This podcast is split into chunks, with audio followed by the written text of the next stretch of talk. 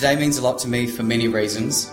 It is a day to remember and to pay respect to those who have tragically passed, some of whose family, friends, and partners are with us today in this room. It is a day to reflect on where we've been, where we are now, and where we need to focus in order to move forward. There are few opportunities for HIV positive people to come together to reflect and to celebrate the achievements gained over the last 35 year history of this epidemic. Sadly, there are even fewer opportunities for the broader community to hear our stories or to stand alongside us and support us. One of those rare moments each year is December 1, World AIDS Day. Hi, I'm Dean Beck, and in this episode of Inside HIV, we hear what unfolded in Victoria for the 2016 launch of this International Day of Acknowledgement.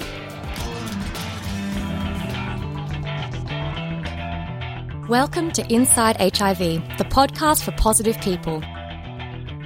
Made possible thanks to the Victorian AIDS Council, VAC, working together, and ViiV Healthcare Positive Action Community Grants. Follow on Twitter at HIV Podcast and like us on Facebook.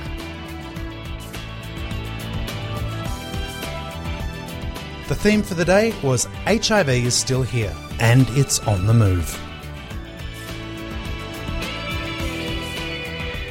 Victoria's Health Minister, the Honourable Jill Hennessy, officially launched the proceedings, acknowledging the dignitaries present, the lives who have passed, and the battles we have lost and won.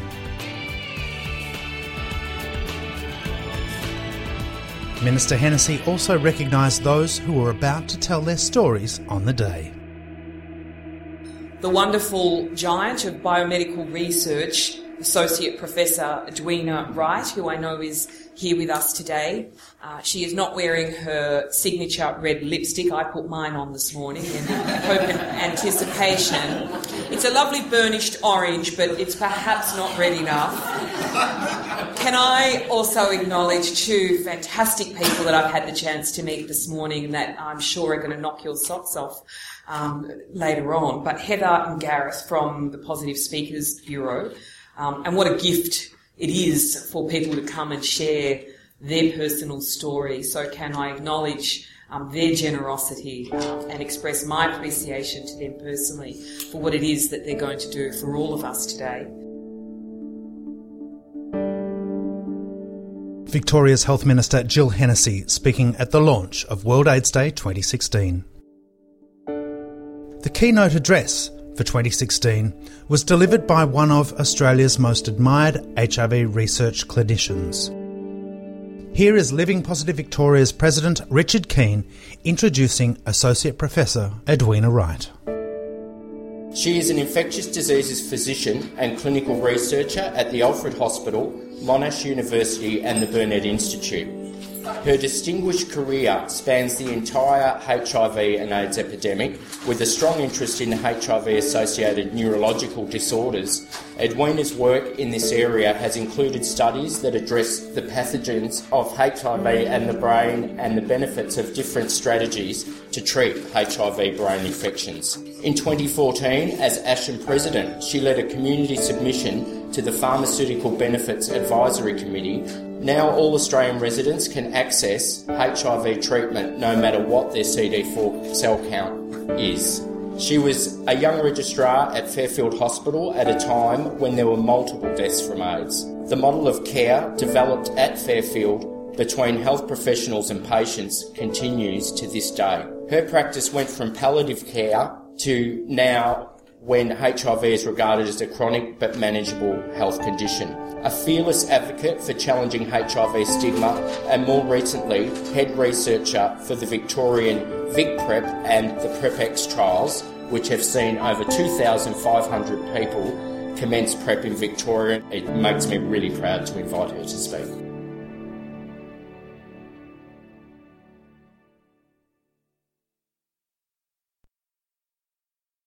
Sometime today, around 6 million Victorians will wake up and ultimately get up. Some will wake up alone, some will wake up with a hangover, and if they're unlucky, they will wake up with both the hangover and children. Others will wake up with their makeup still on and still wearing yesterday's clothes, and here I'm referring to both men and women, of course. Quite a few people will wake up homeless, and if they're not homeless, then a big motivation for them to get up will be to get to work to pay for their rent or mortgage because Melbourne has some of the highest rental and mortgage repayment rates in the world. A large number of people in Victoria wake up every day with a chronic illness, and today is not going to be any different.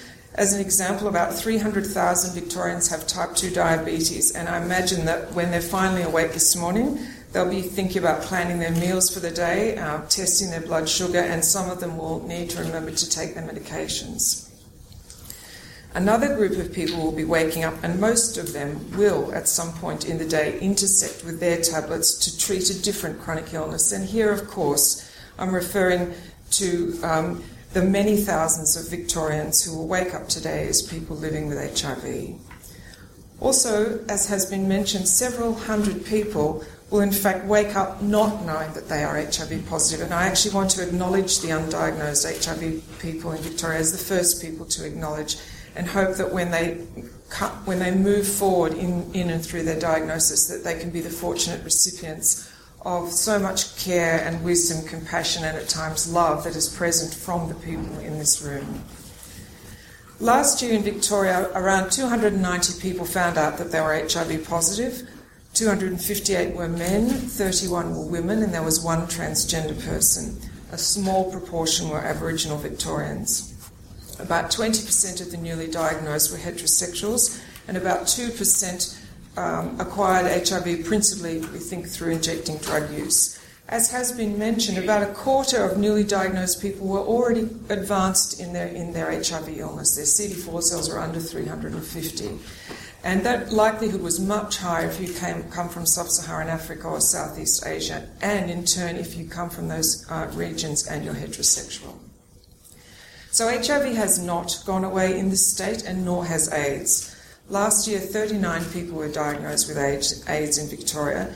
And for the record, something else hasn't gone away in this state. And here I'm referring to the many hundreds, if not perhaps a few thousand, HIV positive people alive today who have survived previous AIDS illnesses. These are the Victorian HIV elders, and I'm sure that several elders, I know that several elders are here today and I would like to acknowledge them at this point in the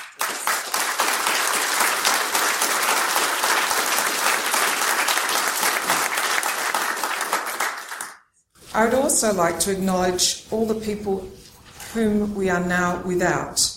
People who suffered and died from AIDS and other HIV related diseases since HIV first arrived in the southern Antipodes, right down here in Victoria. One reason why it's so important to acknowledge those who have experienced AIDS illnesses, including those who continue to do so, is that AIDS illnesses are quite sinister by nature and cause a lot of physical suffering. They're difficult to treat, they're prone to relapse without preventive therapy, without antiretroviral therapy, they have high morbidity and mortality rates. But another reason to acknowledge people who've had AIDS illnesses, and I reflected on this recently when I was fortunate enough to give the Keith Harbour um, address at the VAC AGM, is that because, because we didn't know much about the virus for a very long time, it was destined that the focus of the HIV epidemic, at least initially, would be upon what humans do to acquire HIV rather than what the virus does to humans. This is still the case in many settings. The focus is on the nature of people and their behaviour and not on the nature of the virus and its behaviour. Therefore, AIDS illnesses have become the stigmata of people whose behaviour, lifestyle choices, or socioeconomic circumstances are unacceptable to wider societies and religions and governments. AIDS illnesses have served and, and I think still serve as symbolic punishments for being other. And so people suffer doubly from AIDS through the experience of a physical illness itself and through the infliction of societal shaming. If you'd woken up as an HIV positive person in 1986 instead of 2016, you would probably not have been getting up to go to work, at least not with any ease. Maybe you were just out of hospital with PCP, you might have been trying to find the energy and the courage to tell your family about your diagnosis, or you might have still been in denial about your HIV.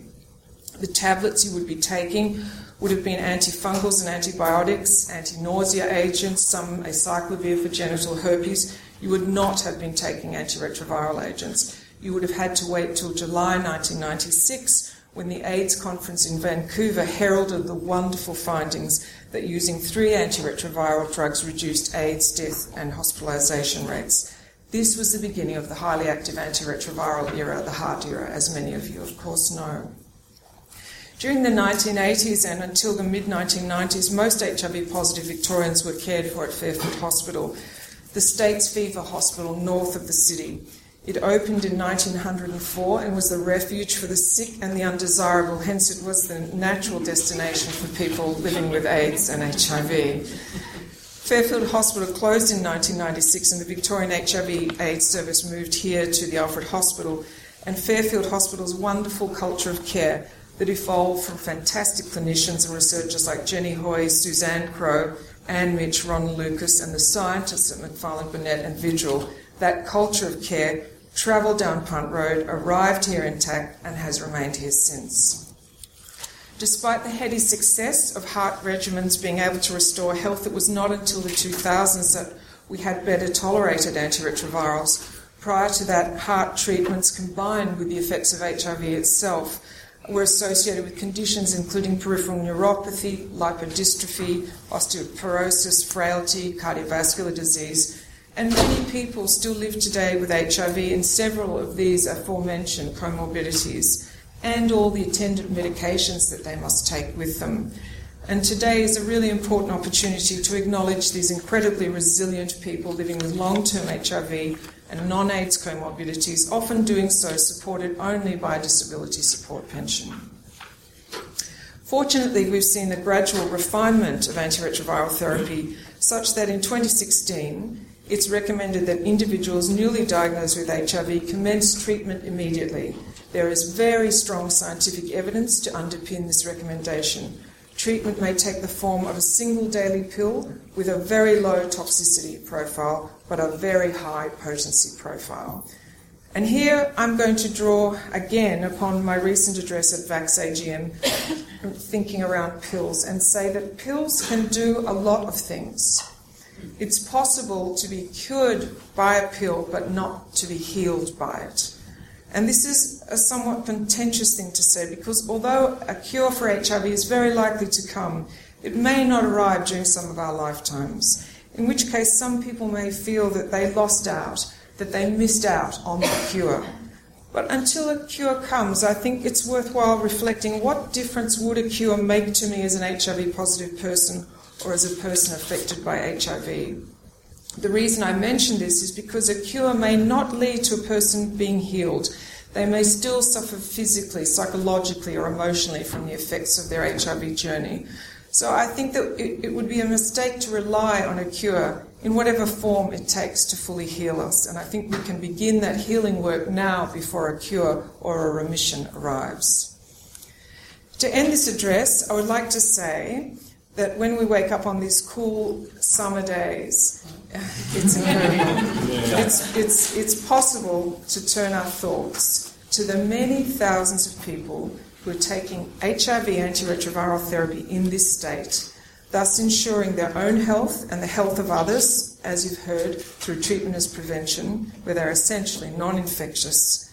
We can think in our mornings, if we like, we can think upon how the two and a half thousand Victorians are feeling this morning as they wake up to take their daily HIV PrEP tablet to give them additional protection against HIV we can warm to the thought that perhaps the early signals are true, that HIV positive MSM are feeling less stigmatized by HIV negative MSM because the latter are using PrEP and understanding more about how treatment as prevention works.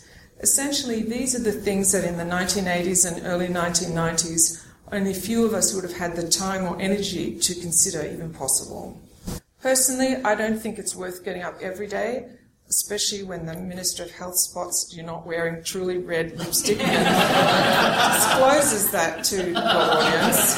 Um, but today is World AIDS Day, and I'm very proud to be here to honour people living with HIV AIDS, past and present, to to honour the people who love them, to honour the researchers, scientists, health professionals, activists, peak organisations, media commentators, health bureaucrats, lawyers, and politicians who have worked hard to craft such an incredible arc of progress in the treatment, prevention, and with, without doubt, one day cure for this sorrow making infectious disease. Thank you for your time.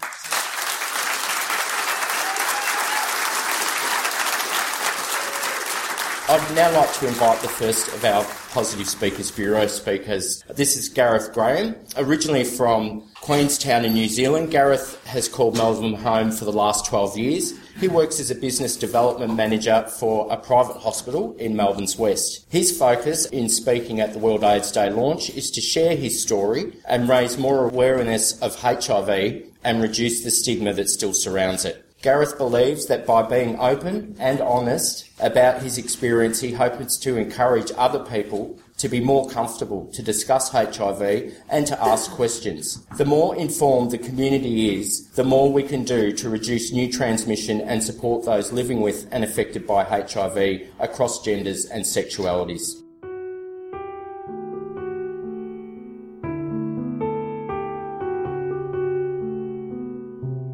On December the 1st, 2014, I walked out of the Melbourne Sexual Health Clinic in tears. I had a brown paper bag in my hand which contained my first month's worth of my new lifelong HIV medication. I was devastated. I don't remember much else about that day except making myself a very healthy dinner and getting ready to take my first pill. There were a lot of things running through my head. You will have to take this every day forever. What will the side effects be? Will it work? And Gareth, really? What have you done? A condom has never looked so good. The moment that that pill passed my lips, the sense of relief that I felt was incredible. So here I am, two years later, speaking to you all. Today means a lot to me for many reasons. For me, it is two years to the day that I took control of my life and my health back. After three months of feeling sick, scared, vulnerable, and hopeless. It is a day to remember and to pay respect to those who have tragically passed, some of whose family, friends, and partners are with us today in this room.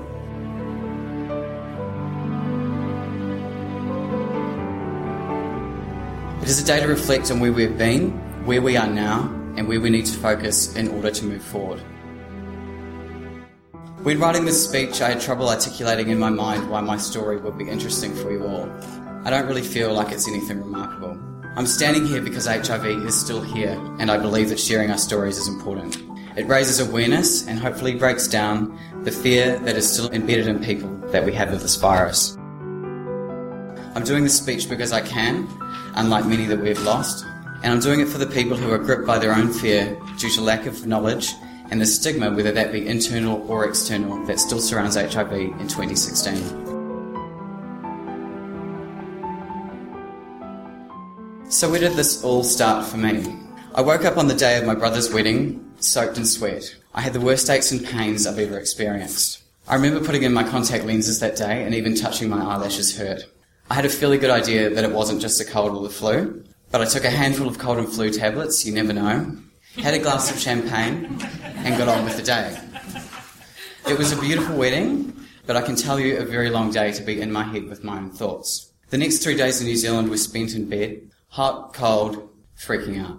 On arrival back to Melbourne, I headed straight to my GP for my tests. By this stage, I was feeling a lot worse and now also had a terrible looking rash down the side of my face. I got tested for everything, and after the always awful syphilis injections, I was sent home to rest and to wait. The diagnosis of HIV came as no shock after a week of feeling this way. This was all made a lot worse by the fact that I'd had way too much time on my hands to play Dr. Google. The next few months are a complete blur. Lucky for me, my GP was amazing. I was completely overwhelmed, so he staggered the information for me. Every visit was another step forward in my understanding of the virus. Despite having been an openly gay man since the age of 17 and knowing many people affected by HIV, I was shocked to learn that I actually really didn't know much about it at all. We never really talked about it. I never asked my friends with HIV many questions. I didn't want to be rude, and I didn't want to make them feel like possibly I had an issue with it. In the case of how it was transmitted to me, I didn't ask my sexual partner many questions either. I didn't want to make him uncomfortable, but to be honest, I didn't know that there were really that many questions to ask. When I had a conversation with my GP about it without bursting into tears, we decided it was time for me to start treatment. We're very fortunate here in Australia to have many options available to us, so we gave me time to think about it. I chose a daily tablet, simply that I take with dinner. I was also in a new relationship at the time, so simultaneously I was falling in love. There was a lot of emotions, good and bad, going on all at the same time, and to be honest, it was completely overwhelming. Not surprisingly, that relationship ended shortly after, which at the time felt cruel. But in hindsight, I'm so glad. I had to go and figure this out for myself, Sitting in my apartment now with my cat, I had to now face what I was really afraid of now being alone. I had to also look at myself in the mirror and start the process of forgiving myself for getting into this situation. One thing that many people with HIV can be fearful of is the things that other people might think or say. No one could say anything to me now or at the time that was harsher than my inner dialogue. I was so angry at myself. So I reached out to my family and friends, and they were incredible. I've always known that I'm loved, but this is the time in my life when I've really felt it. In the first months after I was diagnosed, I do remember feeling like I could feel the HIV in my blood. I felt like with the slightest move, I could pass it on. After three months of treatment, I became what we call undetectable. There are still many people that can't reach this target, and I'm one of the lucky ones. Protecting my health with HIV treatment also significantly reduces the chances of me passing the virus on. And I can tell you this is a very good feeling. Soon after, I enrolled in a weekend workshop for newly diagnosed gay men with HIV. It's called Phoenix and it's run by the wonderful people at Living Positive Victoria. Being in a room with the people in the same boat was a really great experience. We came from different backgrounds, worked in different industries, and lived on different sides of the river. but the fears that we all shared were all the same. Fears of being alone, rejected, discriminated against, passing the virus on, or getting sick. Hearing their stories made me very emotional, and I spent the first evening unsuccessfully holding back tears. I made some new friends, and we all walked out into the world on Sunday standing a little bit taller, feeling empowered, informed, and most of all feeling connected. What Living Positive Victoria do in providing peer support is so important, and it's the best thing I could have done. It was now time for me to start negotiating dating, sex, and new partners. At first, negotiating sex and working out when to tell a new potential partner was, to be honest, quite scary. I felt like I'd taken the fun right out of the whole thing. I was pleasantly surprised, however, most people were quite well educated or at least willing to learn more. Those that weren't comfortable either didn't call me back. To be honest, that could have been a bad, a bad joke that I've made. I'll never know. Or they thanked me for being honest and upfront. People are becoming more aware of new options available, such as PrEP and the understanding of what undetectable means. This is due to the tireless work that many people in this room do and continue to do. It's because of your efforts that people like myself are able to navigate a new diagnosis feeling supported and feeling informed. There is, however, still work to do. Just by having open conversations and taking care of myself, hopefully I'm doing my bit. I can honestly say that I'm the healthiest and the happiest that I've ever been. If someone told me this would be the case on December the 1st, 2014, I could never have believed them. Strangely enough, this experience has forced me to stand up in my life and finally at 34 love myself, flaws and all. I challenge you all over the next few days and weeks to have a conversation outside of the space about HIV. The person that you're speaking to could be struggling with a new diagnosis and too scared to say. Or they could be trying to help a loved one who's just had the news and don't know how they can help. The more that we talk about this, the sooner that the fear and the judgment that goes along with it will slowly start to disappear. And then what are we left with? We're left with a completely manageable virus, but one that is still here and can affect anyone. Thank you.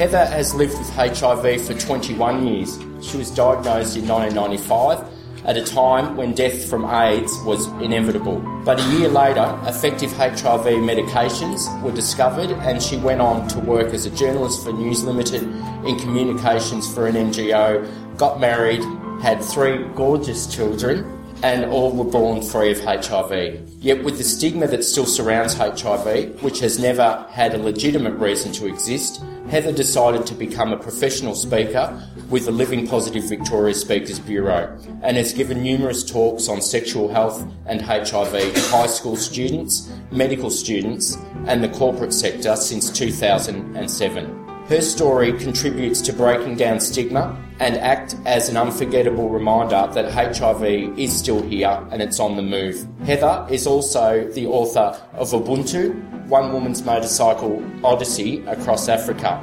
published by Black Incorporated uh, to rave reviews in April this year, and she still rides her motorbike. I'd like you to welcome Heather.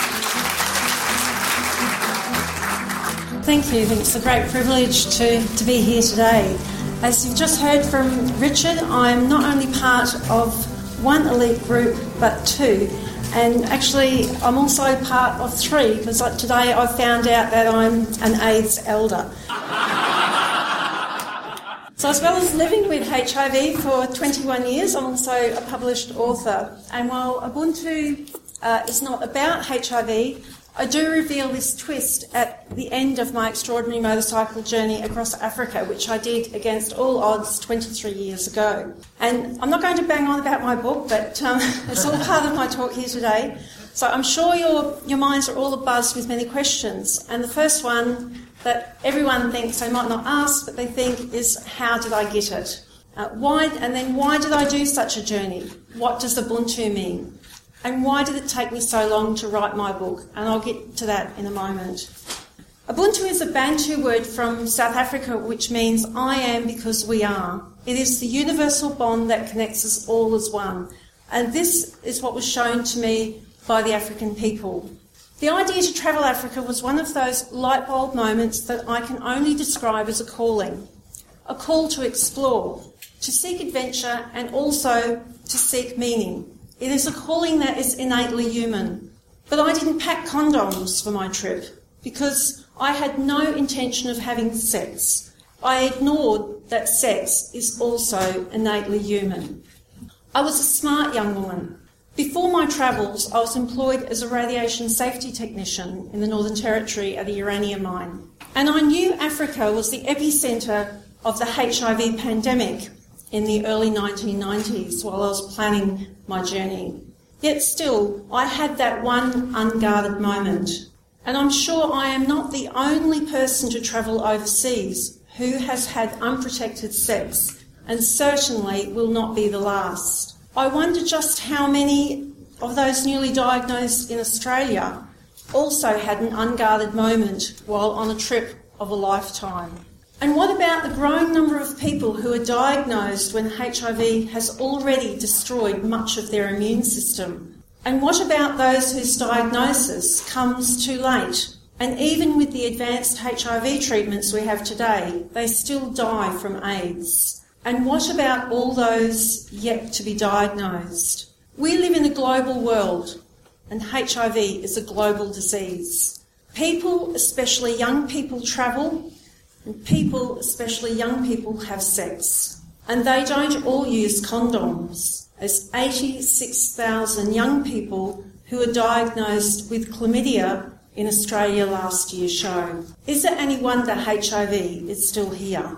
And is it any wonder it's on the move? I too could have been one of the growing number diagnosed late with HIV, but I was one of the lucky ones in that I had a HIV test while I was still healthy and living and working in London. I was preparing for the second leg of my world motorcycle journey, and the test was a requirement of a three month visa for Russia. I was diagnosed in September 1995 when death from AIDS was inevitable, and just 10 months before the first of the new generation of HIV treatments became available. I was told I had five years, but there was no mention of the hope that was on the horizon. So, what does one do when faced with their mortality and given no hope? They pack their motorcycle, of course, and go on one last adventure, one last search for meaning, which also became a search for salvation. But as I travelled east into Central Asia and down through China, I became sicker and weaker. When I reached Vietnam nearly a year later, I knew I needed urgent medical treatment. I took the first flight to Australia to arrive unexpectedly on my parents' doorstep. I had not told them I had HIV. Instead, I explained my ill health, saying I'd picked up a particularly bad stomach bug in China. I lived with a dark secret because I was so full of fear about rejection and shame. My silence nearly killed me because I did not reach out for help until my darkest hour. Help that told me about the recent discovery of effective HIV medications that would save me from death. Under the pretense I was moving to Cairns to begin the, begin the next chapter of my young life, I'd secretly phoned the Queensland AIDS Council, a support group for people living with HIV. And a day later, I was in hospital with the nurses insisting I tell my parents and the doctors asking if I wanted to see the chaplain. I'll get over this, I replied. So effective were these new HIV treatments that 10 days later, on Christmas Eve, I was out of hospital and home with my parents, who were none the wiser that I'd had a brief glimpse of what waits for us on the other side. With my health restored, two months later I went to university and studied journalism, and after graduating in 2000 worked for News Limited. Outwardly, I was in good health and was on the path to a successful career, but I still carried a dark secret, the stigma of HIV. It stopped me from having close relationships, so I arranged my own marriage with an HIV positive man I met online. We moved to Melbourne, where I worked for an international NGO. With the advances in HIV medications, my husband and I were reassured by the staff at the Alfred Hospital's HIV clinic, some of whom are in the audience today, that it was safe to start a family, and we had three boys free of HIV. Unfortunately, the marriage did not last. But while I was a happy, healthy single mother who still rides motorcycles, Stigma hung like a dark cloud over my life. My fear of anyone finding out was now for my children. I wanted them to have a normal childhood, to be invited to birthday parties and playdates, and not to be rejected because of me. So insidious is HIV stigma that it also affects by association. When I was diagnosed with HIV in 1995, I faced certain death. I wrote my book Ubuntu as I did not want that extraordinary journey to die with me. But when I didn't die, I shelved the manuscript because part of that story is also HIV. In 2016, I told my story and Black Inc published it. I'm proud of my book, and many people are proud of me for saying enough is enough to stigma. But that does not mean that I have been embraced by all. I received a call from a school mum advising my children were no longer welcome at her house, but it wasn't because of that, she said. A statewide corporation keen for me to do an author talk cancelled after I'd given them a copy of my book, as did a national motorcycle group. So nothing has really changed with those diagnosed with HIV in 2016. They join many of the 37 million people living with HIV in the world today who continue to live in fear of shame, rejection, and isolation from family, friends, and community. This is not Ubuntu. This is not the universal bond that connects us all. 2016 is the year I gave my voice completely to raise awareness about HIV and to educate others to take responsibility for their sexual health. As a speaker with the Positive Speakers Bureau, I now speak to all schools and not just those outside a 20 kilometre exclusion zone of Healesville where I live. I've spoken proudly about living with HIV to the media, even to my local paper. 2016 is the year I stood up to stigma stood up to the shame society places on us. I stood up to the silence because so many young people, the middle aged and older Australians too, have forgotten about HIV. This is why HIV is still here, and this is why it's on the move. Heather Ellis telling her story of living with HIV for over two decades at the 2016 World AIDS Day community launch. There's a link to Heather's website where you can find out more about her book Ubuntu at insidehiv.net. Inside HIV, the podcast for positive people, made possible thanks to the Victorian AIDS Council, VAC, working together, and ViiV Healthcare Positive Action Community Grants. Follow us on Twitter at HIV Podcast and like us on Facebook. Visit InsideHIV.net or download from iTunes. In the next episode of Inside HIV, Chemsex 2.0, I talk to Dave Stuart from London's Chemsex Clinic and local activist Nick Hollis about the role of community in the chemsex debate.